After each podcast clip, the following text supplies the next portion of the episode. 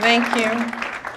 Good evening. I'm Nancy Brown, and I do work at the American Chesterton Society, and Richard's actually my boss. So we do know each other pretty well. Um, what a beautiful church you have. Thank you for inviting me. It's just gorgeous, and the stations were just amazing. I come from a parish that we have a beautiful church, but we have a very modernist view of everything, including the stations, which uh, are not even worth going to. And so coming here tonight was just wonderful. I, I really um, I was grateful. For, I'm grateful that I can be here, and I hope you're grateful for what you have here. This is beautiful.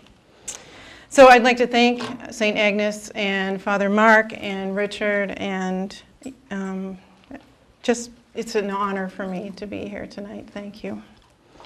My area. Oh, thank you. My area of expertise is Frances Chesterton, Gilbert Keith or G.K. Chesterton's wife. Um, she was Frances Alice Chesterton, and she was his wife for 35 years, from 1901 until his death in 1936. We know very little about his wife, um, and so I became curious about her because she was the wife of a genius, and I think I have a genius for a husband. And so I thought, gee, I wonder how she coped with that. because um, sometimes geniuses can be a little eccentric or um, different, uh, or hard to deal with, or just very single minded, or whatever the case may be. And so I thought that I could learn something about being a wife to my husband if I knew more about Frances and how she coped with being the wife of Gilbert. So that's how come I started looking into her life and getting interested in her life. So last week, you heard Dale talk about Chesterton's conversion, and his conversion is intimately connected with hers. So it might be good to learn a little more about her life and how she influenced his conversion and how he influenced hers and what those conversions mean for us today. Frances grew up in a middle class London family that was nominally Church of England or Anglican, just like most everyone else in England at the time. It was pretty much the state religion. Frances was baptized as an infant, but her parents weren't regular attendees. But they had a family Bible, and they went to church on high feasts like Christmas and Easter. But when Frances was 17 years old, three years after her father had suddenly died of a heart attack when he was only 41 years old, she enrolled at St. Stephen's College in London, which was run by the Clewer Sisters, that's C L E W E R if you're interested, Clewer Sisters of St. John, which is an Anglican group of nuns. They had a special care for the poor, and they ran the college mostly for the daughters of clergy who would otherwise be unable to attend and go to higher education uh, of any sort. But they also accepted some girls from families in circumstances like Frances's. Frances boarded there at St. Stephen's and started college, and she loved the structured life that the sisters offered. There was school, there were clubs, there were activities for the girls, and there were opportunities to serve the poor by teaching Sunday school and tutoring, and there were food and clothing distributions, and all of this had a great influence on Frances. She was studying there to become a teacher. She began reading the Bible seriously, and she attended church regularly. She loved the sisters and their life, but was not called to that vocation. Shortly after she left college, she began working full time for a teaching organization run by Charlotte Mason called the PNEU, or the Parents National Educational Union. Now, if any of you are homeschoolers, you might have heard of Charlotte Mason. Some people are following her method even today. There still is a Charlotte Mason organization in the US and still in England, too. Frances was the general secretary, and she did everything from taking minutes to giving educational lectures to organizing their annual conferences. Shortly after she took this job, she met Gilbert. When Gilbert met Frances, her faith was definitely something that was an attractive quality to him. He never knew anyone before who actually practiced their religion, and that intrigued him. Everyone else that he knew was just said they were what they were, and they didn't do anything about it. So Gilbert had been baptized Anglican, but was raised Unitarian, and during his college years he had struggled with doubts. But a few years later, when he met Frances, he had become a theist. He had come through his dark time and had hung on with one thin thread of thanks, as he said. And he thought if he could be thankful, then he should have someone to thank. And so he came to believe in God. But when he met Frances, Gilbert said it was the first time that he understood about the Trinity and about the importance of the sacraments. It was under Frances's influence that Gilbert went from being a theist to a Trinitarian or a Christian.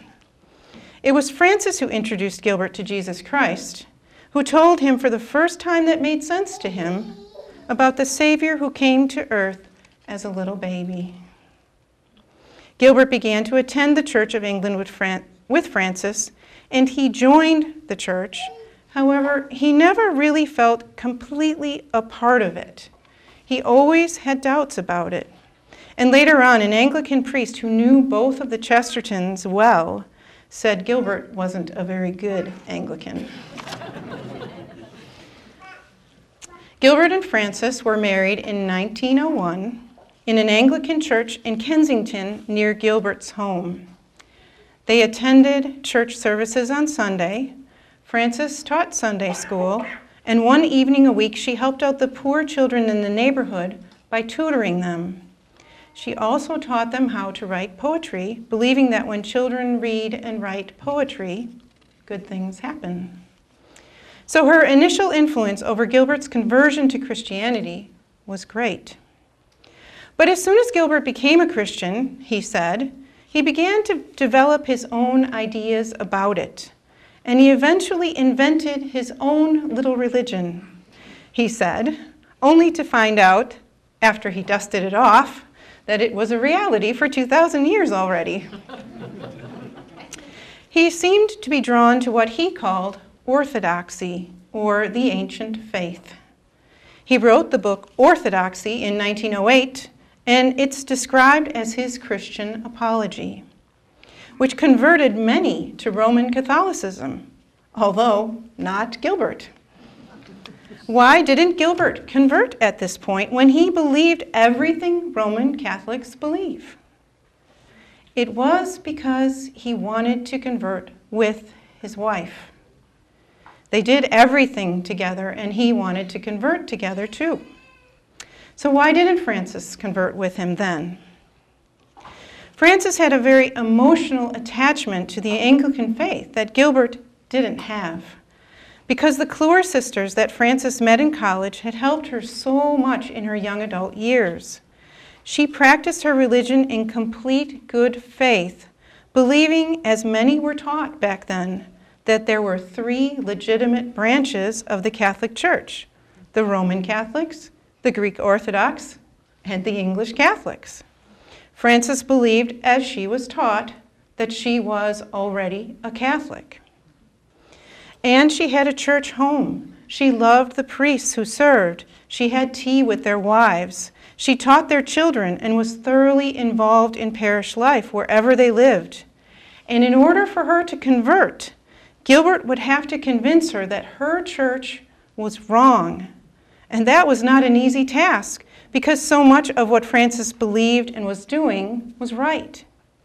There was just the little matter of the Pope.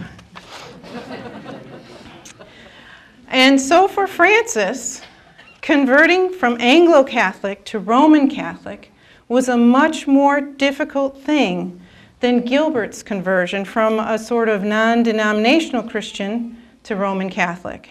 Although Gilbert sidestepped into the Anglo Catholic Church because of Frances, he was never at home there like she was. So Gilbert was patient. As the years passed, Gilbert became more and more anxious to make a decision about his conversion. At one point, he pitted three of the best priests of the Roman Church against three of the best priests of the Anglican Church, asking them various questions and allowing them to sway him either way. He said he was giving Frances's people a fighting chance. but in 1922, several things happened. First, Gilbert's father died. His father's death brought home quite uh, in reality to Gilbert the knowledge that if one were going to do something important, one should do it before one dies. And just a few years earlier, Gilbert himself had had a near fatal illness, so he realized the fragility of life. And during that illness, Frances was very concerned because she knew that he wanted to convert. And she wasn't sure if she should do something about that when he was laying on this apparent deathbed. It, it distressed her quite a bit. So, from that time until this time, probably about five years had passed, and he still hadn't converted. The second thing that happened in 1922 was that he was invited to give a talk at a large Anglo Catholic gathering. And he had agreed to do it months before his father had died. But now he felt he should not give that talk, that he was a hypocrite. However, he knew he had made a promise, and so he gave that speech. And he told Frances that it was his farewell address to the Anglican religion and he was ready. Frances, however, still had several problems with converting in 1922. First, she didn't want to convert just because Gilbert was converting.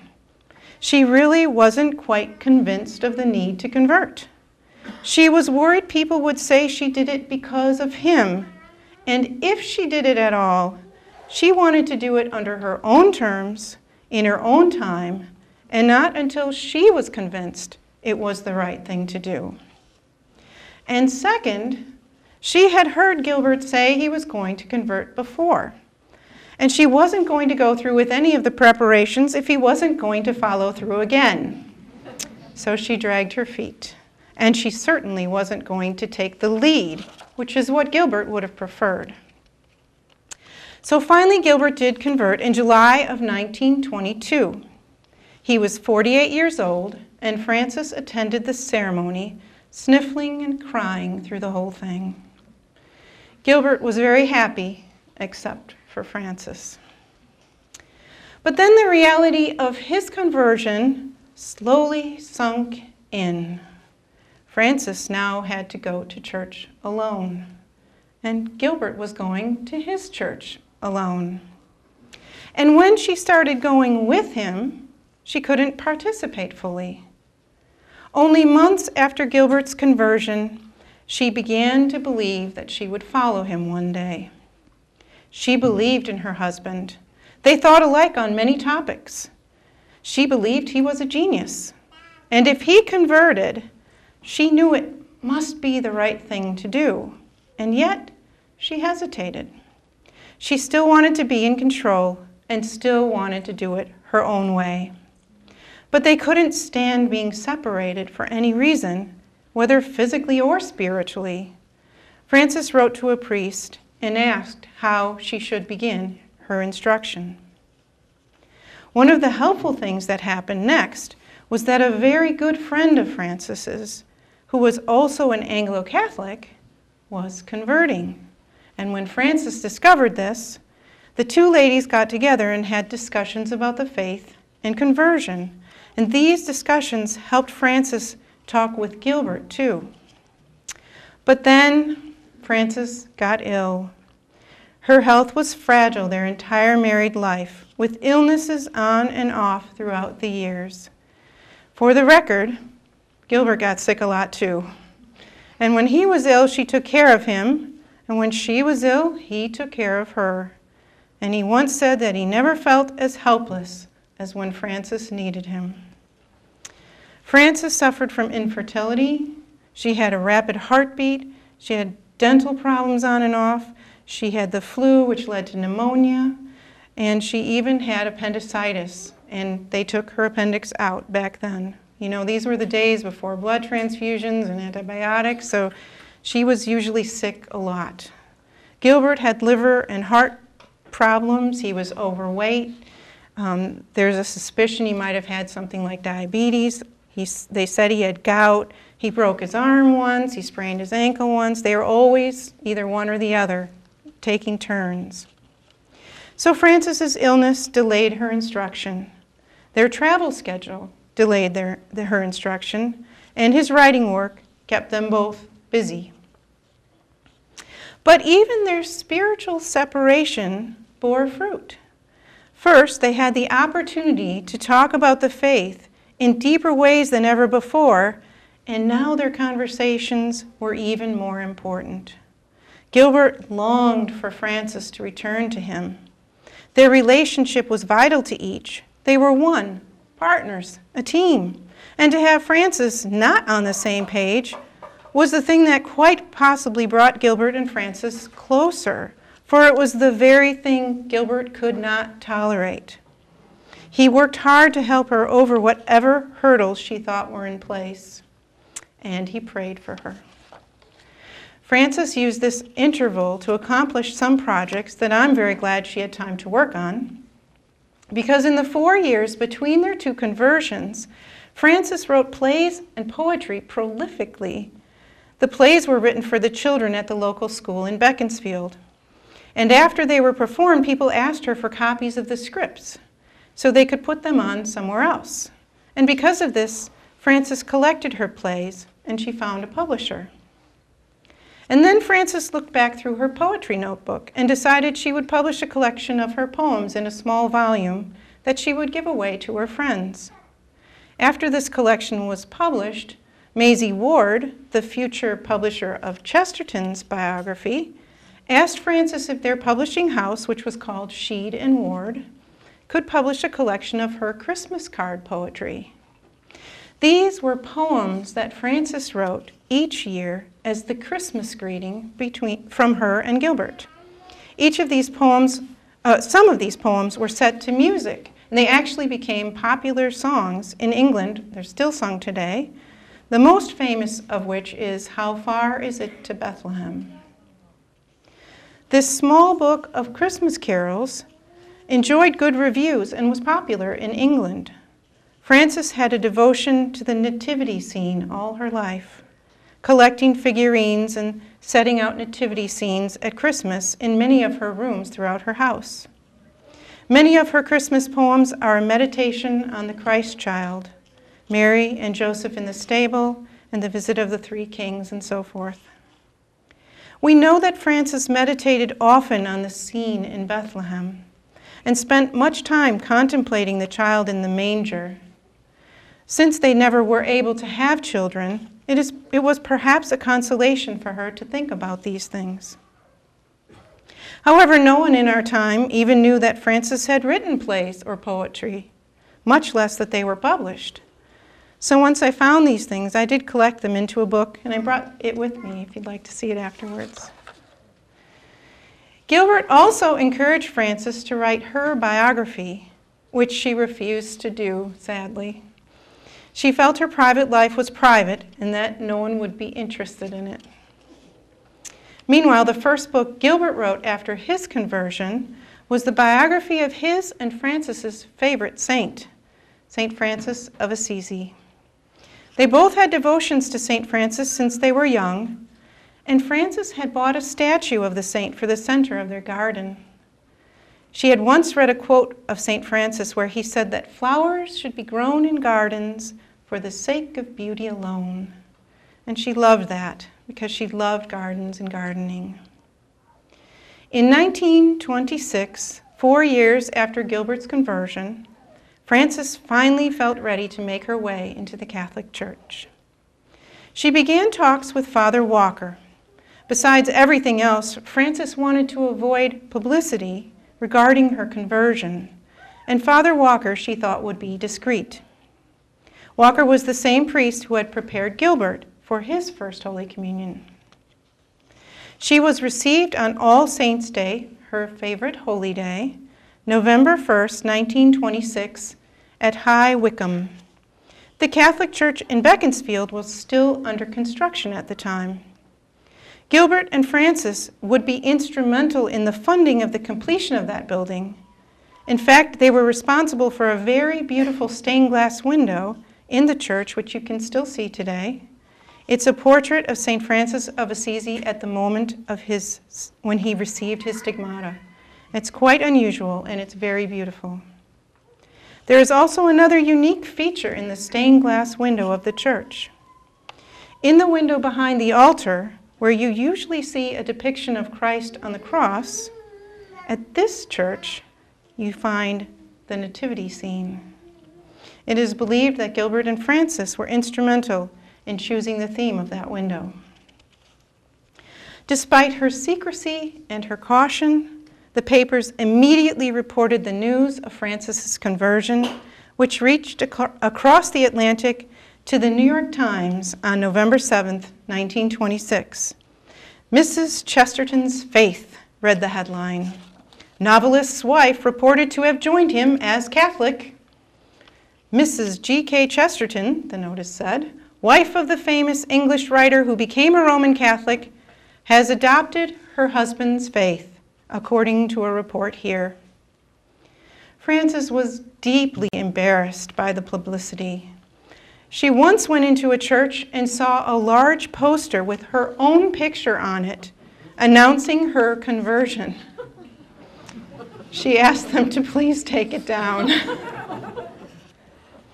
after, her conver- after her conversion, she wrote this to a friend Just a line of Christmas greeting. I have been ill, and all my Christmas letters are in arrears. You will, I know, be glad to hear that I received my first communion at Wycombe last Sunday and was confirmed in the cathedral in the afternoon. I am very happy, though the wrench was rather terrible. It was hard to part with so many memories and traditions. Pray for me, please, that I make a good Catholic. According to her friends, once Frances converted, it was as if she were instantly at home in the Catholic Church. And according to Gilbert, when Frances was asked who converted her to the Catholic faith, for everyone would expect her to credit her husband, she would answer, the devil. Gilbert was quite happy once again, and the couple walked their spiritual path hand in hand. Now, what does all this have to do with Lent? Gilbert and Frances are a wonderful example of a faithfully married couple. Married people can learn a lot from their tender love for one another and the way they viewed life as a team. We can learn even from their experience of conversion how they patiently waited for each other to be ready. Gilbert got ideas from Frances, which later turned into essays and books. She inspired him, and then she supported him in his writing life. For many years, she was his secretary, and later on, she kept his calendar and made sure he got to his lectures on time, and made sure his newspaper columns were delivered, and she tied his shoes. but she never lost her sense of identity. She continued to teach and tutor children, run poetry groups, and writing clubs and write plays and poetry, and she continued to speak her own mind. One relative said it was not unusual for Frances to say the next day the very same thing that Gilbert had said the day before. And it wasn't because she was blindly repeating him, it was because she truly believed in him and what he had to say. They really did think alike. They were both open and childlike. They both retained a sense of wonder all their lives, and this kept life and their marriage interesting. Gilbert was completely dependent on her for his happiness, according to Joseph Pearce, whom you heard here two weeks ago. Gilbert needed Frances to feel okay in this world, and Frances needed Gilbert. They did everything together. They worked all day together. They took care of their nieces and nephews and godchildren. They went to all their, of his lectures together. And when Gilbert started giving talks on the BBC, Frances sat across from the microphone so he would have an audience. She introduced him to a Trinitarian God. He introduced her to the ancient church. They prayed and laughed together, ate and entertained together. And if perhaps members of our families aren't on the same page with us spiritually, we can hope that we, like Gilbert and Frances, will have patience and see the good of our differences and give those differences a chance to pull us all together. So I think the lesson for us is to live our marriage and our family life in imitation of Gilbert and Frances, to be converted daily to Christ and be devoted to the family we've been given, support one another, and love each other, even if our religious differences temporarily seem to divide us. Remember that during those four years between Gilbert's conversion and Frances's, they had opportunities to talk about their faith in deeper ways than ever before. Gilbert and Frances kept their childlike sense of wonder. Looking at the world with wonder is something we all need to work at, for it makes life wonderful. They remind us to be thankful for everything. Thankfulness and wonder are two great lessons the Chestertons teach with their marriage. And finally, I hope that Dale Ahlquist mentioned last week about G.K. Chesterton's sainthood cause gaining momentum. There is a priest assigned, and he's in England. His name is Father John Udris. He's tasked with, as he describes it, taking the temperature of the devotion of Chesterton around the world. There is a great devotion to Chesterton in Argentina where Pope Francis is from. Pope Francis is a Chesterton fan. He's quoted Chesterton. And he said Mass in Argentina for the Chesterton conference that was held there. He's possibly going to be sympathetic to a request to open a cause, I should think. There is a great devotion to G.K. Chesterton in America, too. Kind of centrally located here in the Twin Cities for some reason. But here's the thing about the cause Chesterton was a married man. And to me, and I hope to you, and I really hope to Father Udris and Pope Francis, that if Chesterton is a saint, then Frances is one too. And they really should be considered together. A married couple works in tandem, and this couple worked very closely together all their married life. Their influence over each other was huge. And there, if, if there is a cause, maybe it should be as a married couple. Father Udris and I have a little theory that, you know, Chesterton was waiting for Frances to convert with him. Maybe he's waiting for us to recognize Frances before he can be a saint. Don't know. But here's what I'm going to ask you to do if you should feel so inspired please go to them right now before the cause opens. They're not so busy right now. they are pretty quick to respond to requests made to them. I've discovered two things so far that I've tried with them. One is marriages that are in difficult situations. I've asked them to help, and they seem to understand. Go to them when you know of a married couple that needs help, needs prayers, needs hope. They seem particularly sympathetic to such difficulties. Let them intercede for you. In addition, I've discovered that they're good at finding things. Let me tell you this little story. A friend of mine, Mary Eileen, wrote to me asking me to help her pray because her daughter Hannah had lost her cell phone. You know how tragic that can be. But she was leaving shortly for Korea for a foreign exchange program, and she really needed this cell phone. So I told her about Gilbert and Frances, who she did not know anything about, And she said, Well, why should I pray to them? And I said, Well, Gilbert was always losing things, and Frances would always find them. So we tried that. We prayed. But after a week of looking and praying, they still could not find that phone. But a little while later, sadly, Mary Eileen lost her wedding ring. And the first day, she didn't tell me the first day. The first day, she searched the house and she prayed to St. Anthony. But she didn't find the ring the first day. The second day, she woke up and she thought, What am I going to do? I have got to find this ring. And she remembered what I said about Gilbert and Frances, and so she asked them to help her find the ring.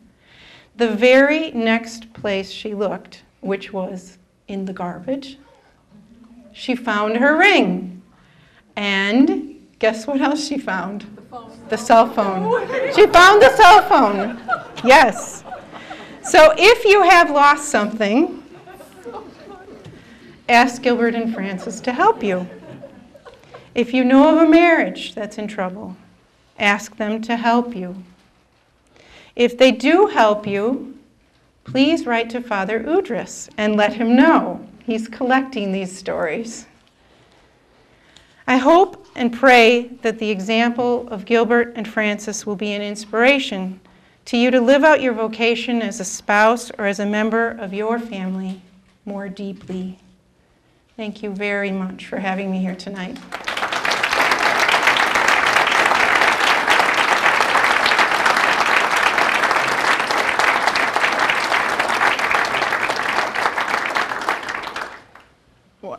What are we going to do? A quick Q and A? Yeah, anyone have any questions?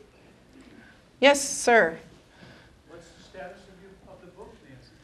When's it coming out? I, I've been working on the biography of Frances Chesterton for about 10 years. Um, there, it was a, um, a book that required a lot of research. There is only a very little bit about her in any of the books that are written on G.K. Chesterton, um, not because there isn't a lot out there, but just because it took more digging to find out about her. And so I've looked through all the libraries in the US, Canada, I've gone to the British Library in England, and the book is now virtually complete. Um, I, I, have it back from an editor and I have to look at it again, and then we have to lay it out and ask it printed. So we're hoping 2015. So I have a sign up sheet in the back. If you're interested in it, um, give me your email address. I'll let you know when it's out. So, any other questions about Gilbert or Frances, their life together? A lot of people always, yes? Um, how do we contact this father Udris? Um, you can get him through me. I can give you my email address, or I can, I can remember his email. You have to probably go through me. I don't remember what his exact email is. But yeah, you can get it or look, um, I don't know. That's a good question. I'll leave you my email address. Yes? Last week, Dale talked about uh, the relation dependency that Gilbert had on Frances, in that being a genius, the daily tasks were failures for him, and she needed to back him up. Can you talk a little bit about that? Yes, so the question or the comment is that um, Gilbert was a genius, but a failure at tasks of daily life. Now, that wasn't entirely Gilbert's fault, I should say. Um, his mother kind of did that to him. She didn't care about how he looked. She would never make him brush his teeth or comb his hair. She was only concerned about the intellectual life. And so Chesterton had a brother, and between him and his brother and his mother and his father, their meals were constant debates, and they were always it was always working on the things of the mind.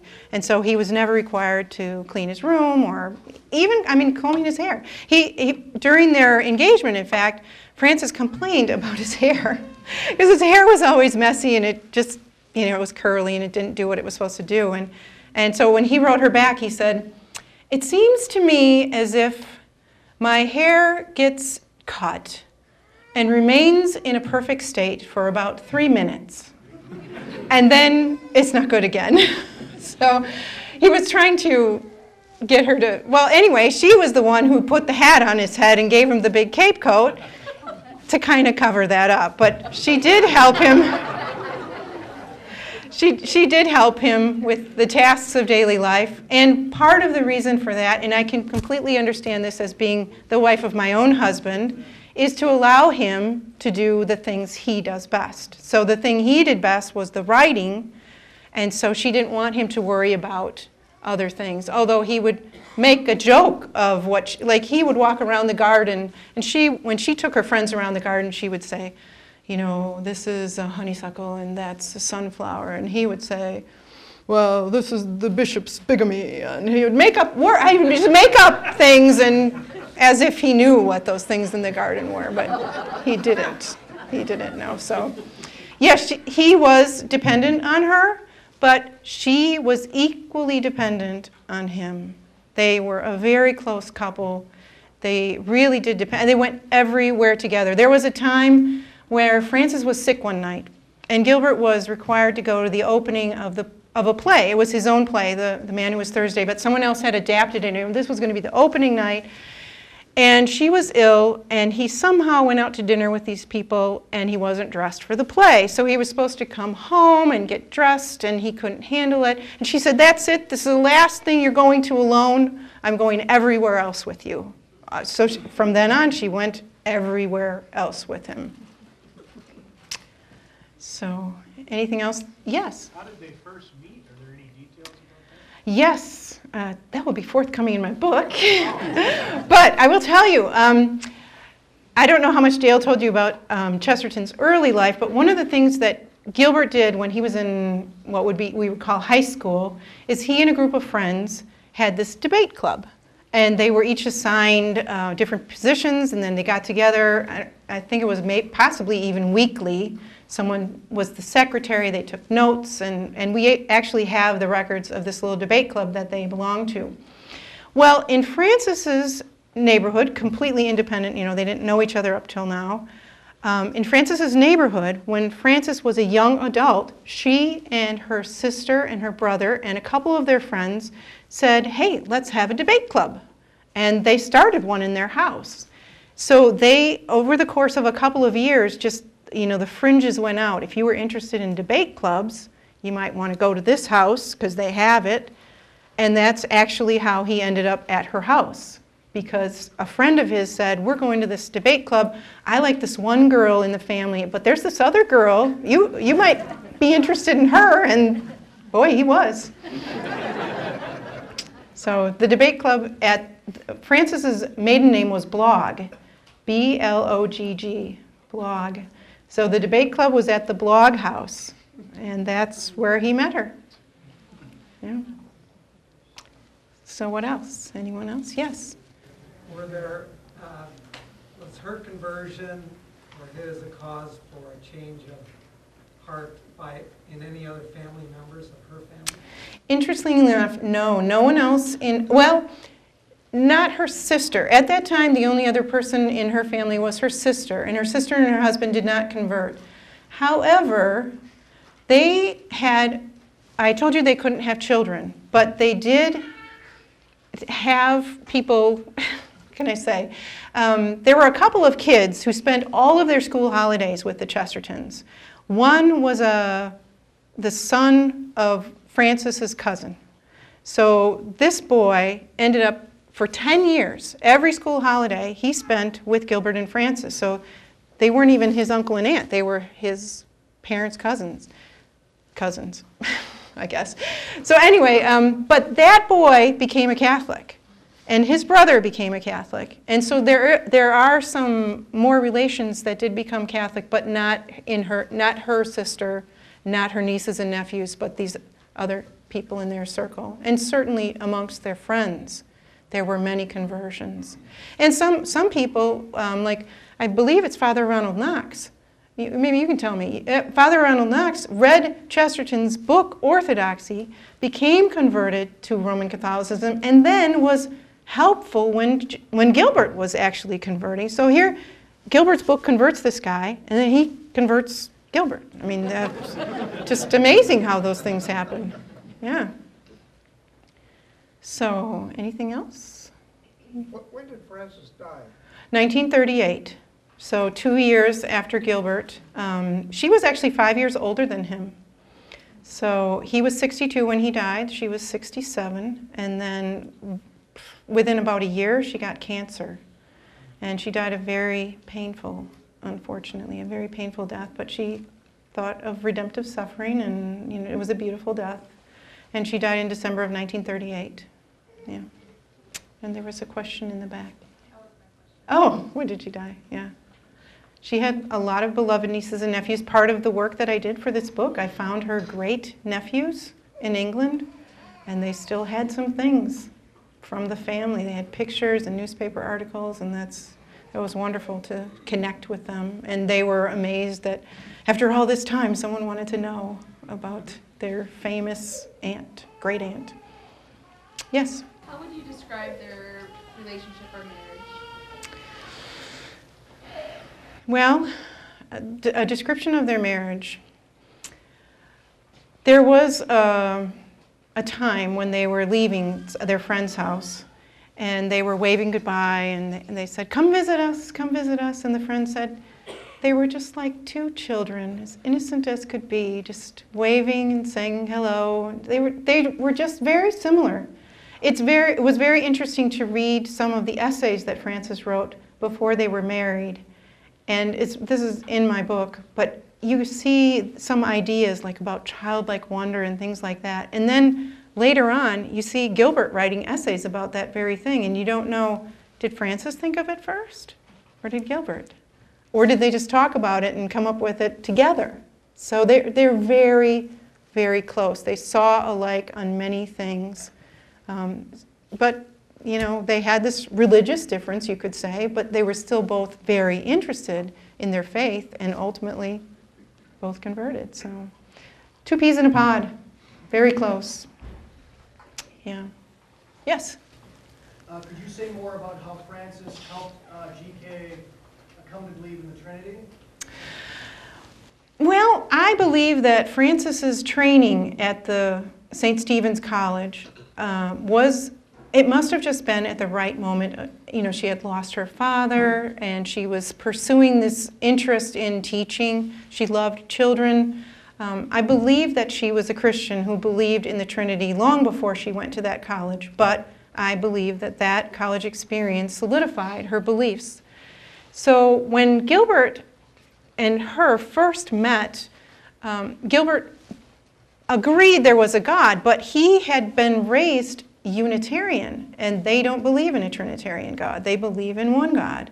And so that was in Chesterton's background, you know, that there's just this one God, and if there's a God to thank, I'm just going to thank that God. I believe that Frances was able to convince him through the Bible, which Gilbert had the Bible, and he had read the Bible. And he even had a very good devotion to St. Francis of Assisi. So his, his early training was very eclectic, you could say. I'm sure he heard of the Trinity, but it must not have sunk in until Frances talked about it. So it was something in the way she was able to describe. And just knowing her devotion to the Christ child, I've got to believe that it had something to do with how would God send his own son to earth? Why would he do that? And then it's easy to go from that to having a savior and, and that. So, but I don't know any more specific than that, except that I know that after he talked with her, he believed in the Trinity. So she must have had a powerful way of explaining it. Other questions? Anything else? Thank you so much.